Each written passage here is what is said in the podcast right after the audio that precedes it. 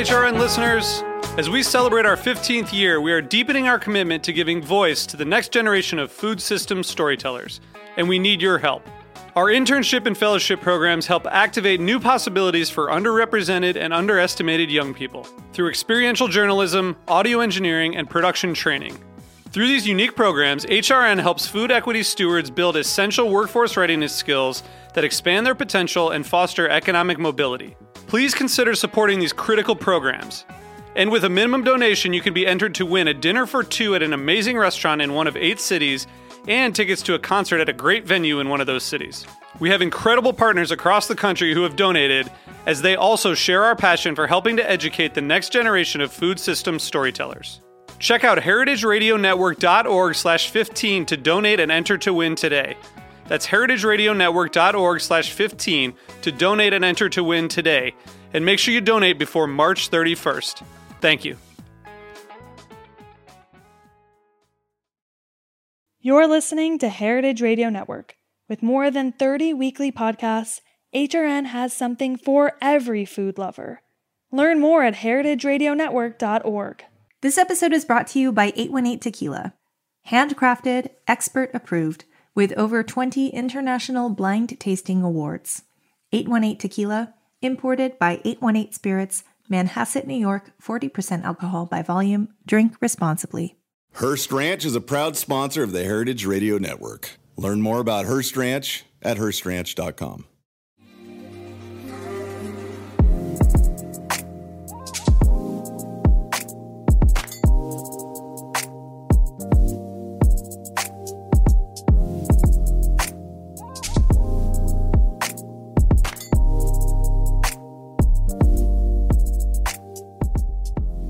Hey there, and welcome to the Feedfeed podcast. I'm Alexa Santos, a food editor at the Feedfeed, the world's largest crowdsourced food publication and social media community, serving as your daily source for what to cook, bake, eat, and drink.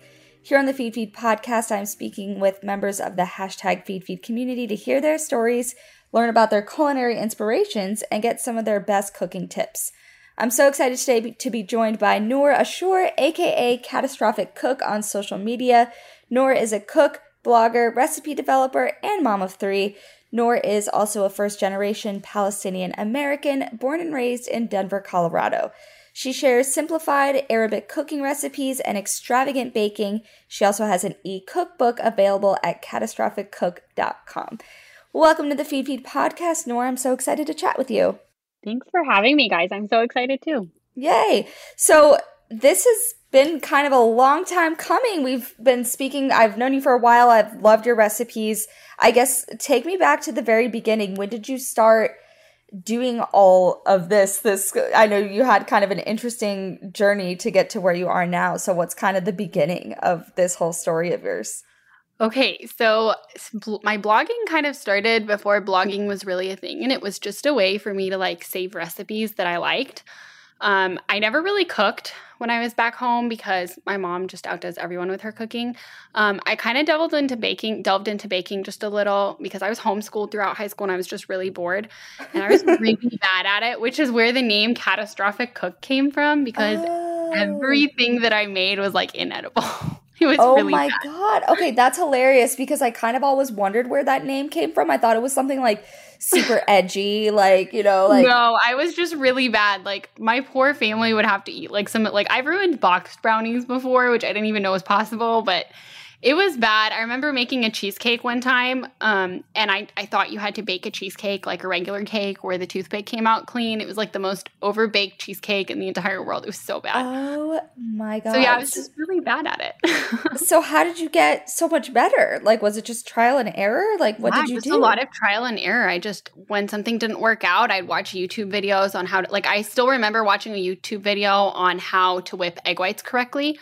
Um, and it just slowly became like where I just taught myself things and and learned from different videos or different food bloggers, and and it, I just got good at it. And it was just a hobby at that point of just like baking. Um, like I said, not so much cooking. And then um, it wasn't really the blogging at that point. Um, it was just entertaining myself and yeah. feeding people. I love to feed people. And then after I actually, so I got married in 2014, the end of 2014, and I moved to Texas.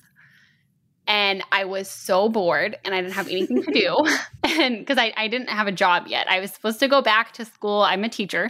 I was supposed to go back to school here so I can kind of get my credentials um, to teach in Texas. Well, then I got pregnant. and so that didn't happen. And so I just started food blogging. And at this point, I had to start cooking because I would start cooking, and every time I wanted like a, a, like a regular Arabic recipe that I that I loved and I was used to, I wouldn't know how to make it. And so I'd call my mom and like she was the worst at giving recipes. Like she's such a good cook, but so terrible at giving recipes because she doesn't measure. yeah. yeah, she's just like, you know, add that until it looks good. Yeah, You're like, just what? a little of this. And, and it just was awful. And so I would make things according to how she would tell me. And I'd make them once, twice, three times. And then I'd write down the recipe because I'm like one of those people that like measure salt with a spoon. so I got good at it and I started posting these things and people really liked it. They're like, "Oh my god, my mom makes this and every time I ask for a recipe, she she doesn't know how to explain it." And so it became like where I would simplify all these Arabic recipes that I was used to eating at home. Okay. Well, what yeah, a mission and what a journey. I know it's crazy. Oh but yeah, gosh. that's kind of where I started, and that's when I got into food photography. Um, I took the Broma Bakery food photography course, and that's kind of when things changed and i started doing sponsored work and and this year kind of was crazy for me too. So it's just it's just been like one thing at a time but it's been great. Oh my goodness. So you mentioned kind of your mom's arabic cooking.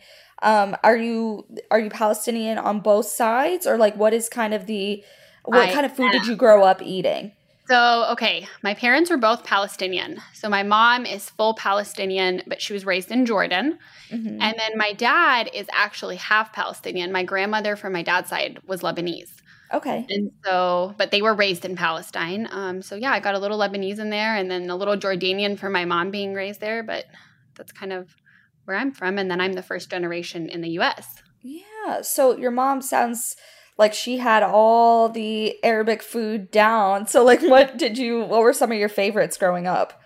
Oh my god, that's a tough one. Okay, so favorite dishes. I think my all-time favorite dish is something called shushbarak. Um, and that's actually something depending on where you go, they make it a little bit differently. This was actually something my grandmother would make, my dad's mom. And it's pretty much like little dumplings that they make. So it's you make like a homemade dough, roll it real thin. Um, and then you stuff it with like a meat mixture and you make these little dumplings. Um, and then some people fry them, some people will bake them, and then we actually add them in raw. And so then you make a yogurt sauce and you add them to the yogurt sauce. And then you top it off with cilantro and garlic. That's like, I think, my all time favorite dish ever. But for my mom's dishes, it's going to have to be grape leaves. My mom makes the most amazing grape Ooh. leaves. I yeah, love I don't think I have a favorite favorite food. I, I, my mom growing up used to tell me that I just hated an empty plate because anytime she made something, I would tell her, "Oh my god, this is my favorite." That's so funny. So how I don't know if I've had Palestinian or how how do the grape leaves that you're talking about kind of differ? I feel like I've had a lot of like Greek Mediterranean. Yeah, they're grape little leaves, different. little different. What, what how how okay, so? so I feel like the Greek ones are a lot bigger too. So okay Okay, so depend. So we have two kinds of grape leaves that we'll make. One of them is a meat and rice one, and one of them is a vegetarian one. I like. Mm-hmm. I personally prefer the vegetarian one, but like for example, the vegetarian one, we roll them thinner. You, it's not like your traditional thick dolma where they're like just really big, where you just need a few. We roll them a lot thinner. Um, and then the filling, like I said, it kind of depends on your family and what they do. But we have a vegetarian and a meat version. The meat version is literally just a short grain rice with a chopped meat and like kind of like a chili style meat and then salt pepper like it's very basic spice wise. Um, and you just roll them up and then we cook them with like tomatoes and then um, meat on the bottom.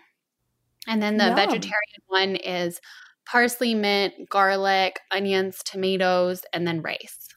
Okay and so it's olive oil.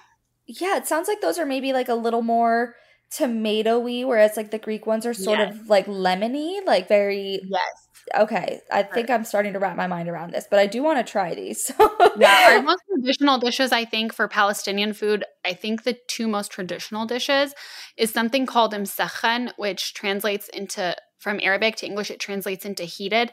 And it's a very, that's like the most traditional dish of Palestine. And it's a bread, kind of sim- the texture of it is similar to a naan bread. It's called tabboon, and we make it. You'd make it at home. I, I honestly don't make it, but um, it's topped with you would thinly slice onions and you'd cook them with olive oil and the spice sumac.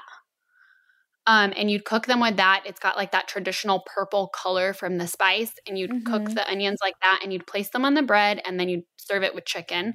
And then the second dish is called makluba, and it literally translates into upside down.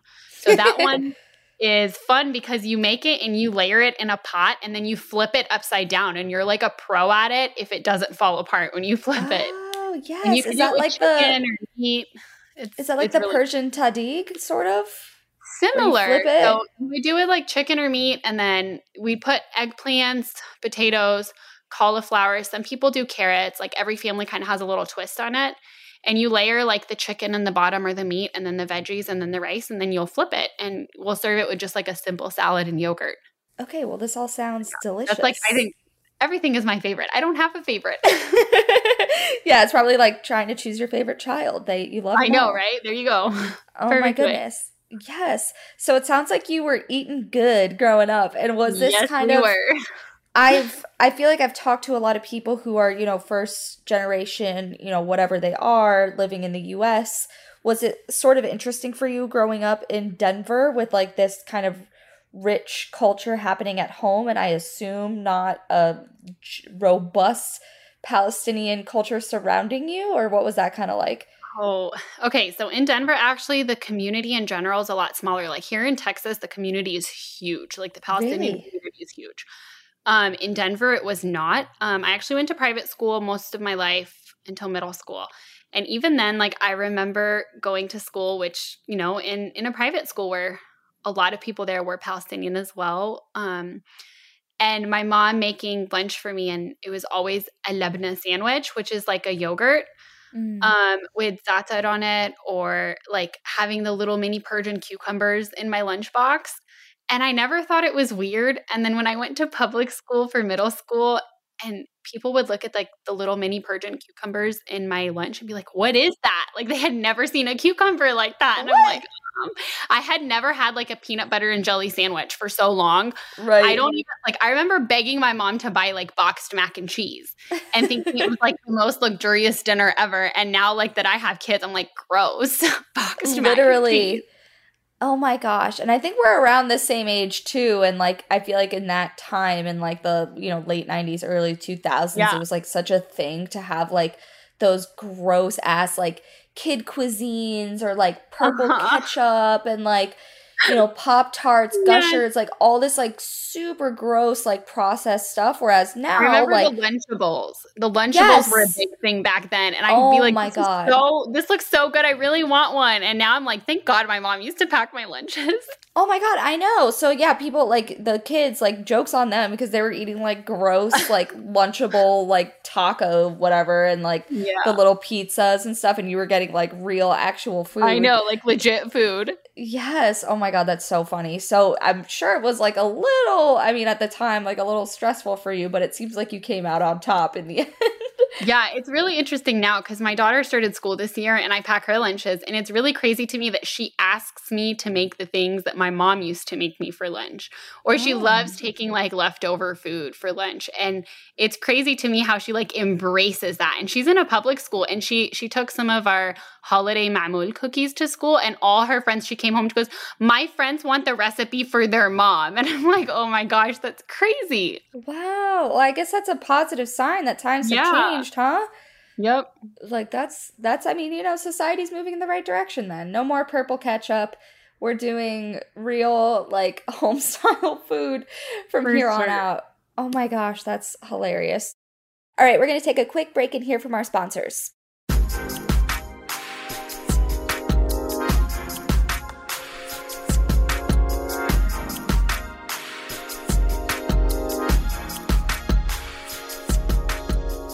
This episode is brought to you by 818 Tequila. 818 creates their tequila using traditional methods at a family owned and operated distillery in Jalisco, Mexico. 818 is created from fully matured blue agave from the Los Altos and Valles regions of tequila. It is then slow cooked for over 30 hours, extracted using traditional Tahona wheels, distilled twice in copper pot stills and aged in American and French oak barrels. This process creates the best tasting, highest quality tequila possible. Their tequilas have received over 20 blind tasting awards. They strive for excellence in every sip.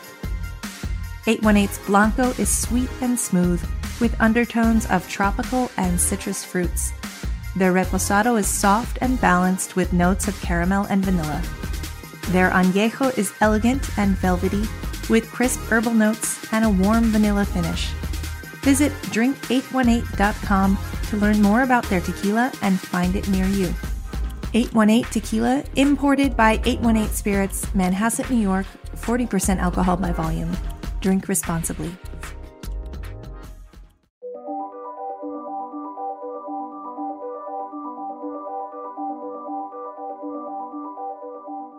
Hearst Ranch is a proud sponsor of the Heritage Radio Network. The Hearst family has been raising cattle on the rich, sustainable native grasslands of California's Central Coast for over 150 years. Piedra Blanca Rancho in San Simeon is the original Hearst Ranch, founded by George Hearst in 1865. George's son was the famous publisher William Randolph Hearst. In addition to being known for building the iconic Hearst Castle, William was, like his father before him, an avid rancher. In his words, I would rather spend a month at the ranch than any place in the world. Thanks to one of the largest land conservation easements in California history, a joint effort with the California Rangeland Trust, the American Land Conservancy, and the state of California, the working landscape at Hearst Ranch will be preserved forever. Learn more about Hearst Ranch at HearstRanch.com. So, when you were growing up, were you kind of interested in cooking with your mom, or were you just like, nope, I'm going to sit down and eat? No, we always helped in the kitchen for sure. My mom always gave us jobs in the kitchen. Um, I remember always making like the salads, um, like for because we eat a lot of salad with our dishes, or having to do the prep work for certain things. And now that I have a kid, I'm like always trying to pawn the prep work off on her, like what she can do. Yeah. um, so I know why my mom used to do that. But I learned a lot of what I know from my mom and my grandmothers. Um, I used to cook with my grandmothers as well. Both, so one of my grandmothers lived in Denver, my dad's mom, and I used to cook with her a lot too. And then my other grandmother was in Jordan, but we'd go for the summer or she'd come visit. And she taught me a lot of cooking too. So I feel like my entire family is just so like all of my aunts, everybody's just so good at cooking. And anytime we'd go somewhere, that's kind of like how we would do things. It was always together. So I definitely grew up in the kitchen and like I remember a friend coming over one time and asking me, How did you learn how to cut a salad? And I was like, It's not that complicated. Like, come on now. but now I'm like, It's because my mom taught me all these things. And I have, you know, I know people now that don't know how to do anything in the kitchen. And it, it's just kind of weird to me. And I'm like, My own daughter can get up and make her own breakfast if she needs to. Right. Oh my gosh. So you were interested in it, but you were just unfortunately not good at it until recently. No, I wasn't. I was not good at the baking. The baking was awful. And my mom, like I said, she used to make everything. So I never even really cooked Arabic food until I got married. But like baking wise, I was just, I was terrible. It was so bad. I've made some very horrible things. so why were you so interested in the baking then? Just because you liked it or? I don't know. It's just it's something I've always enjoyed doing. Um, I like making things that look pretty and that taste good. And I have a really bad sweet tooth. I think that's also oh, what too. it is. I have a terrible sweet tooth. Like chocolate chips over chips. Like it's it's yes. always Same. just I just have a very bad sweet tooth.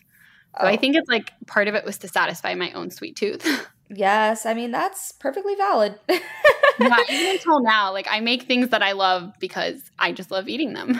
Yeah, that is. I mean, go, go you, because I totally agree. Yeah, I'm a, like people who like love chips. I'm like, no, I want candy. What are you talking? I know, about? me too. And now I feel like I also really enjoy the baking because I love teaching people how to make things. Like it brings me so much joy to teach somebody how to make something because there's so many desserts that I feel get overcomplicated, especially Arabic desserts, because it's hard mm-hmm. for you to find legit good Arabic desserts in the states. And yeah. so I love to make things to replicate things that we don't have and to like make them easier for people because like I said there's so many desserts that I would think were so complicated to make or so hard to replicate the way that my mom or my grandmother used to make them and I love teaching people how to make these desserts. Yeah, absolutely. And I think that is that part of what you you know try to do with your blog and you know social media presence is kind of make this these Arabic foods more approachable because I mean for example like when you and I cooked atayef together yeah. for Ramadan you know I had never heard of those and you yeah. know I'm in I'm in food media like you know it's like it, I think what you're describing about it still being sort of a mystery to a lot of the general American public is that sort of a lot of what you try to do with your work is kind of make it more approachable for people for sure, for sure. So I think a lot of Palestinian food in general doesn't get the spotlight and I don't I don't even think up until recently that there's been Palestinian food or Arabic food that has been highlighted. Like, I'm not even gonna lie, it bothers me a lot sometimes that I'll see like a hummus recipe or something by mm-hmm. a blogger, which is great. Like, I mean, all these bloggers that post all these recipes, it's amazing. As a food blogger, like, I love to see other people succeed in these things, but it drives me crazy. Like, I don't like I want to be able to represent my food the right way, the food that I grew up right. eating the right way. And so I always want to make sure that when I'm putting out these recipes that I'm able to represent it like that. And it's just I feel like recently been that you know our food has gotten represented. Um, I remember a few years ago, I don't even remember what recipe it was that went up on some major magazine, and it was a, I think it was actually a Palestinian food that was not even represented as Palestinian. And it drove me crazy. And I was like, oh. you know, like it just sucks that all these other bloggers will get featured for these things, but this is our food. Like I want my food to be featured. And so I think that was like also a big part of it. And I actually just did um, a piece with NBC a couple weeks ago and got to highlight Palestinian food, which is something that a few years ago I would have never imagined. Right. And yeah. so it's been great to see like our food highlighted and posted on social media and posted on the news, you know, for what it really is. So that was a big goal of mine for my blogging and, and it's been great to see it like happen. That's great. And well, I think it's, you know, honestly, you know, as coming from the other side, and I haven't been in food media all that long. You know, I mm-hmm. got my job at the Feedfeed in late 2020. So I think yeah. it, since I started, it's really been kind of that you know, just I can only speak for where I work, but sort of that thing where it was like almost an ignorance thing where people are like, okay, you know, this blogger's recipe of hummus is beautiful, like let's share it. But then wow. without knowing that, oh, actually that's you know something that you know comes from xyz culture and we should you know honor yeah you know, and it's that. not always intentional Right, exactly. And I think that's really come a lot more to the forefront, yeah. you know, more and more over the last, you know, as long as I've been doing yeah. this for the past couple years where people are like really starting and trying to be more cognizant of those things. Like if we're going to mm-hmm. share, you know, a Korean bibimbap recipe, it should come from a Korean creator. And, you know, but and then it's kind of back and forth. It's like kind of this never ending cycle because then it's I like, know. okay, well then this recipe gets popular and then, you know, it's trending and especially with yeah and then it's a trending recipe and you know everybody on tiktok you know everybody on tiktok is making you know emily mariko's salmon rice and like yeah it's definitely inspired by japanese cuisine and you know it'd be great if you know it was a japanese creator who went viral for that i think she is part japanese or something but then it's like okay well like this is going super viral and like everybody and their mom is making it how do we honor the original source when it's like completely gotten out know, of TikTok is hand? unfiltered. TikTok is yeah. crazy. So I post a lot of recipes on TikTok and I honestly don't even like the comments don't bother me because I'm not going to lie, I get a kick out of responding to some of the comments sarcastically, but like it doesn't even go to heart anymore because they're just ridiculous. But yeah. I actually posted um, a baklava recipe or a baklava recipe. Mm-hmm. Now, baklava there's Greek baklava. I didn't even know that there were so many other cultures that had baklava. Like I genuinely I didn't like either. I, I had no know. idea. And when I posted it, people so I made a joke um as the caption of it. So in Arabic, you have people that will pronounce the A sound as a K and okay. people that don't pronounce that. So depending on like where you're from in Palestine or where you're from in Jordan. And so for me personally, my family says ba'lawa, but okay. I have like my sister's husband's family who say baglawa with a with a G kind of sound, and then there's other Palestinians that say baklawa.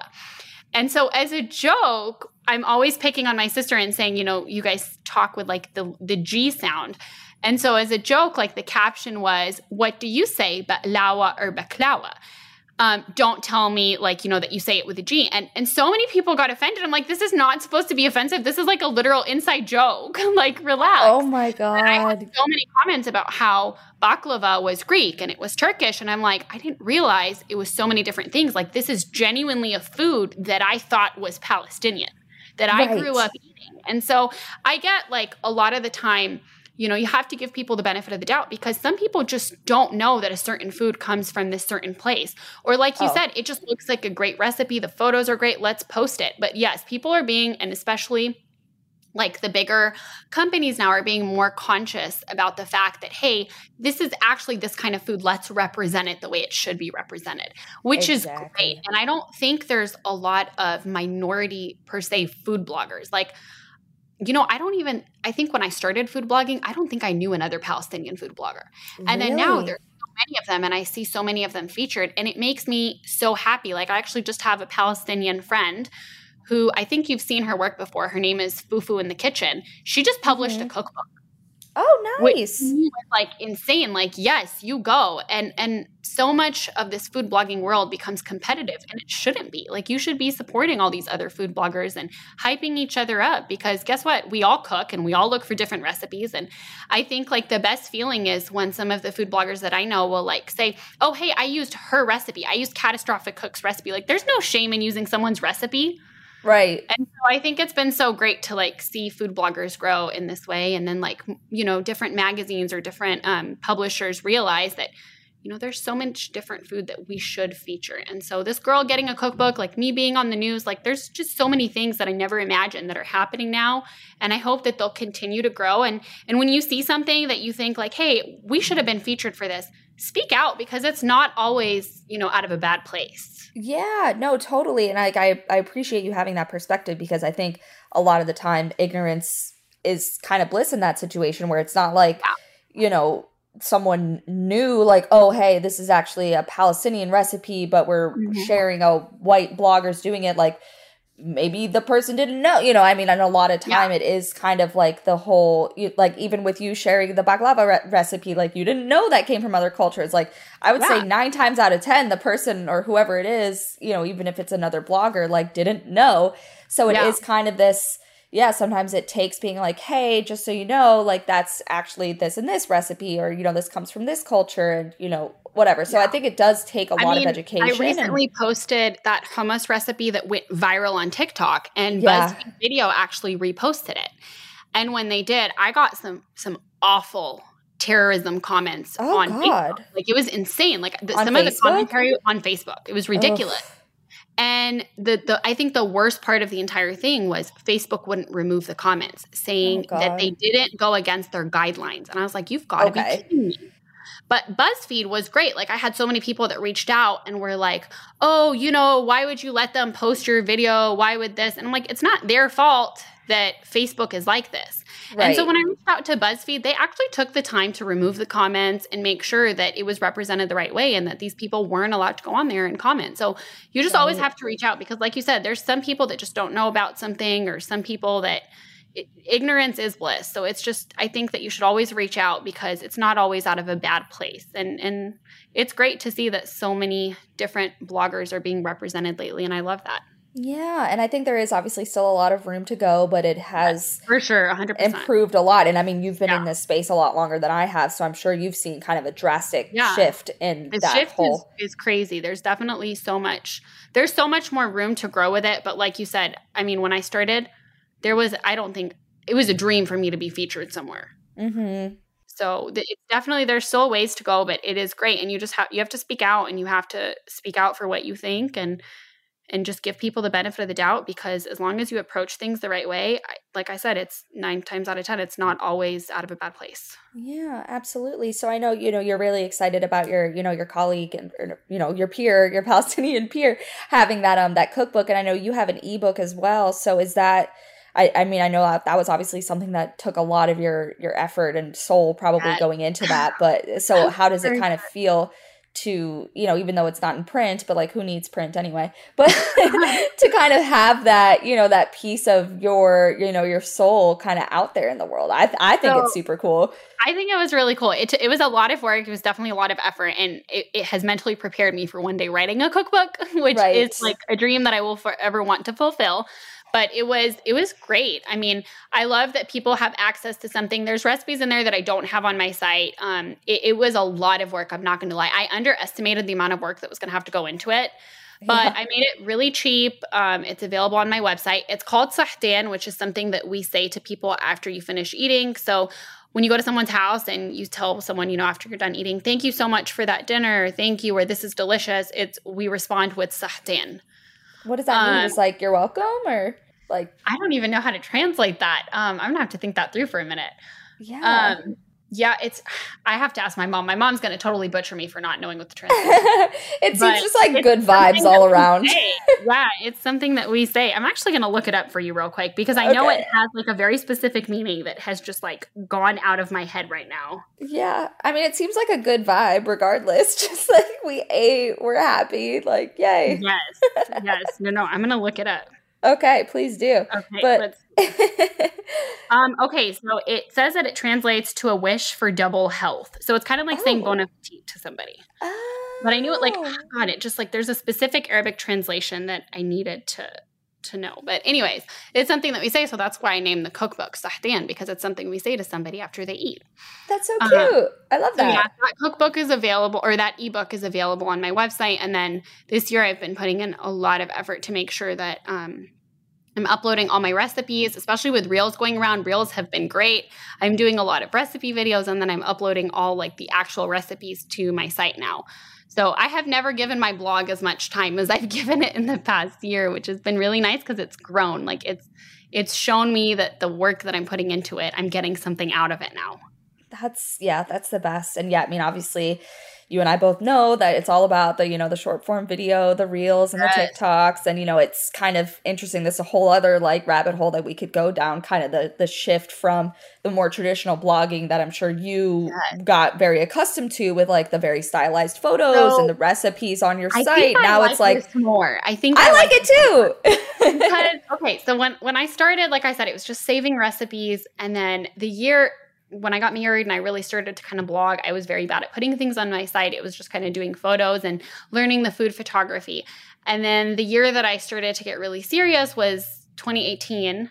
I don't think the videos were a big thing yet. And it no. was it, it was, was, like 2020. Like food photography was a big thing at that point. Mm-hmm. This was that was the year that I had my second baby and my husband had his accident. I kind of took off social media for a while and then when I came back to social media was when video started getting popular. And at this yes. point, I remember being the first of the food bloggers that I know to do stories. And I okay. would do like step by step story videos. And so, like, this Reels is really nice in the TikTok videos because you can kind of like compress it into a video that they can watch over and over and over again. And it's short form, which is great.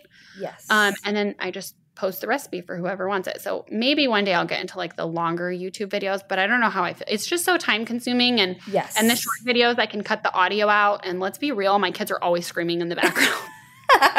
yeah, long form is definitely a beast and I mean I yes. personally like the short form video, you know, world because I'm I'm terrible at photos, A, and B it's it's a lot more I feel like it takes the Eh, for lack of a better term prof- yeah it takes the professionalism out of it where i was like before you need this like super stylized like dslr camera like beautiful I know. I do set. all my videos on my phone exactly same and now it's like, okay, everybody became a creator overnight with like, yes. you know, the proliferation of TikTok, you know, anybody in their kitchen just setting up a, you know, not even a tripod, like holding it with one hand while they stir a pasta sauce, you know, making Gigi Hadid's pasta, you know, and that can go viral.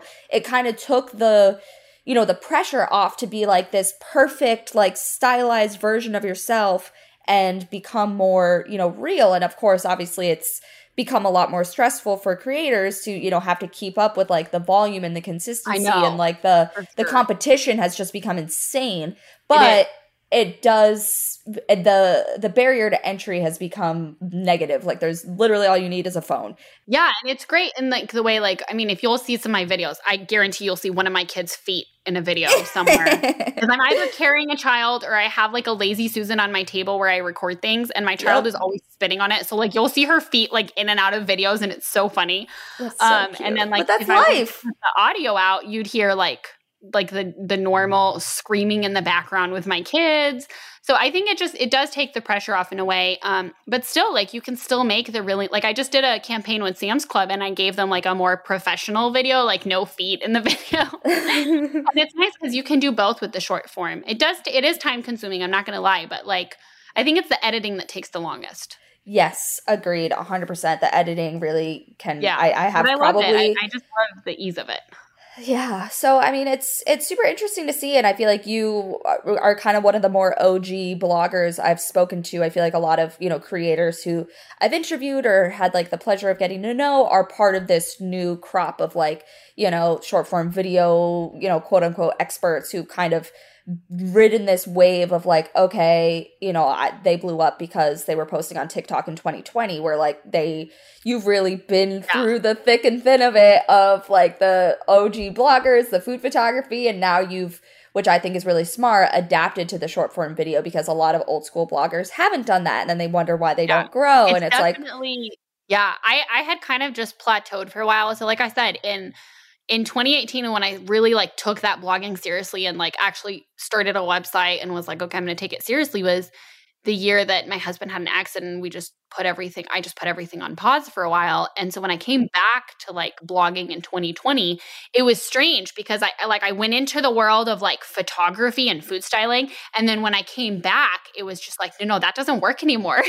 You need videos now yeah it was like you were in a coma and you woke up and the whole world had yeah like and it was changed crazy to me but um you just kind of have to adapt to it and when i got consistent with it this past year because i mean i've always had like a baby and so it's always been Yeah. hard to like get consistent it's just like oh when i feel like it i'll post something and then i got consistent with it this year and i think in in ramadan this year which was in may hmm um, or April, sorry, Ramadan this year, I grew 11,000 followers and I grew 20,000 followers on TikTok because I hadn't had a TikTok yet.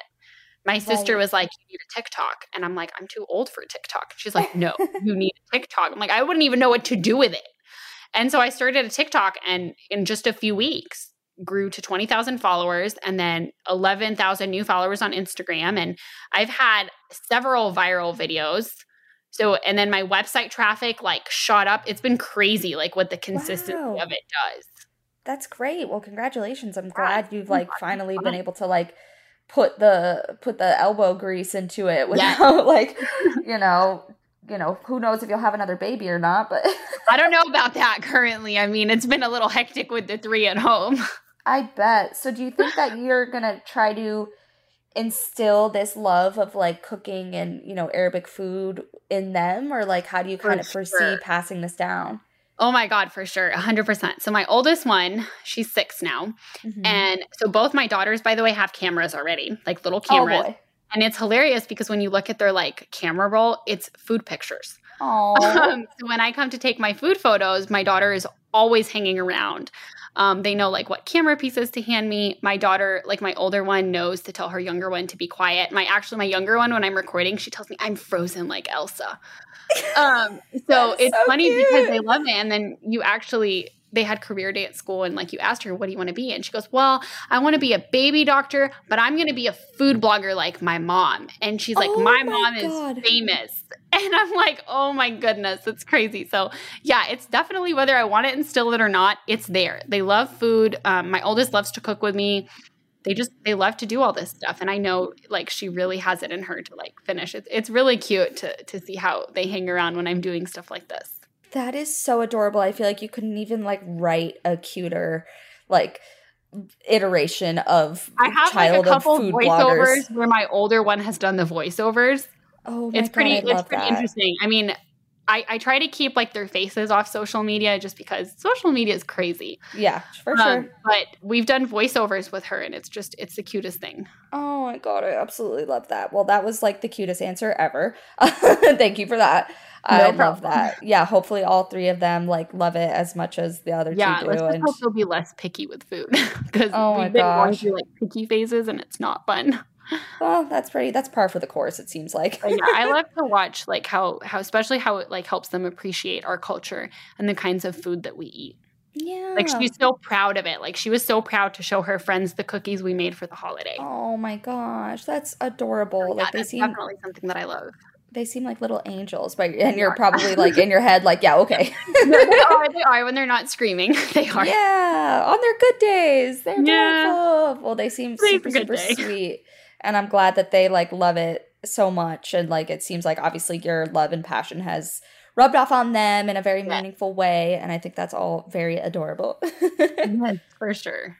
yeah. Well, did you have anything else important to add that I didn't ask you, my friend? I don't think so. I'm trying to think. I mean, I feel like we covered most of it. Yeah, the, Yeah, the highs and lows of food blogging. yeah, I think we got like we got the most of it. The photography's been great. The reels have been working for us. I'm starting to do sponsored work.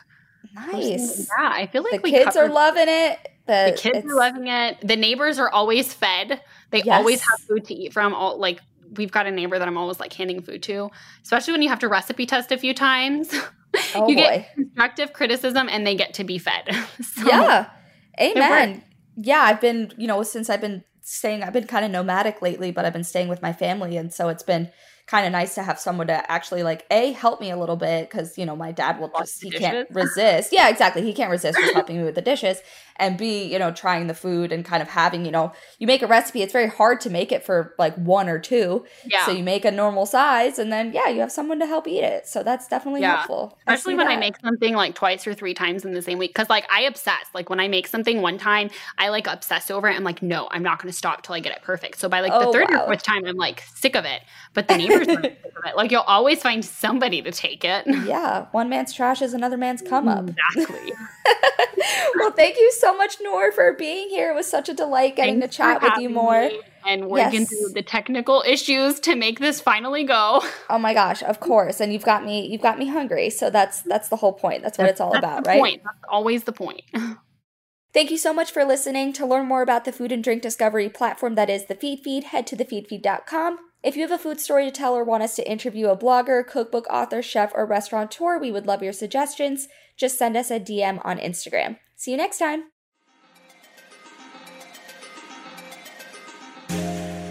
This show is powered by Simplecast.